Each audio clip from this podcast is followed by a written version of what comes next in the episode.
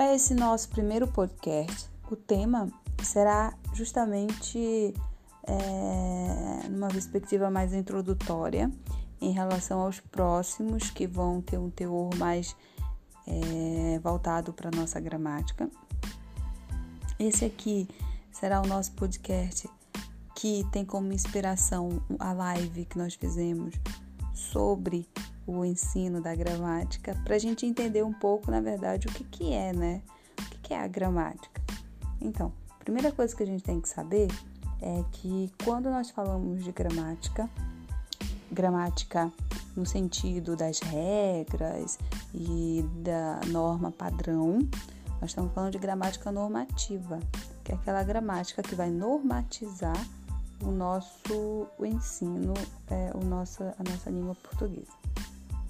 É, é importante a gente perceber que existe uma gramática descritiva, uma gramática que contextualiza as regras, uma gramática que é, não só contextualiza, mas considera aquilo que não é padrão, aquilo que está nas variantes, correto? O próprio Mário Perini, é, estudioso da língua ele, e, e, e linguista, ele fala acerca de um, de um ser poliglota na própria língua, ou seja, eu preciso dominar as inúmeras gramáticas que existem, mas de fato, essa gramática normativa que ela é mais complexa e que ela nos é exigida dentro dos, dos nossos vestibulares, da nossa redação e de um contexto mais formal de uso, de fato ela é a que nos causa mais complicações. Para além disso, a gente tem que pensar que, em relação ao ensino da gramática, nas escolas não se deve dar apenas o ensino da gramática normativa, mas, e além disso, não resumir a língua portuguesa a isso. A língua portuguesa ela é muito mais do que só a gramática. Nós temos inúmeros outros elementos que devem ser explorados dentro da disciplina, mas que esse ramo...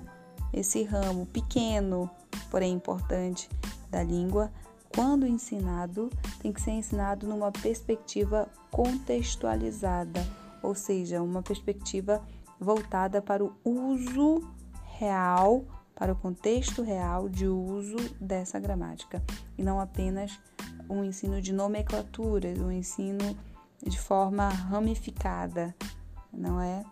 É preciso que se pense um ensino que não só prescreve regras, mas que, além de descrevê-las, de contextualizá-las, não é, é mostre para o aluno a, o, o teor lógico que há por trás da ciência que nós chamamos de gramática normativa, ok?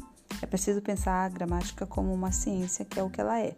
E se ela é uma ciência, ela tem lógica, ela tem, ela tem fórmula, ela tem método, ela tem resultados, e, mas ela tem para estes resultados formas de se chegar a eles.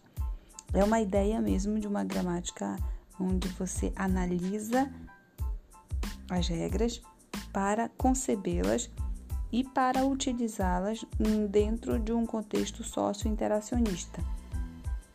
Pois nós temos que pensar que a gramática ela é um conjunto de fenômenos linguísticos, não é? E esses fenômenos eles precisam ser compreendidos para que a gente consiga é, utilizá-los como recursos para exprimir sentidos e aqueles sentidos que a gente deseja obter.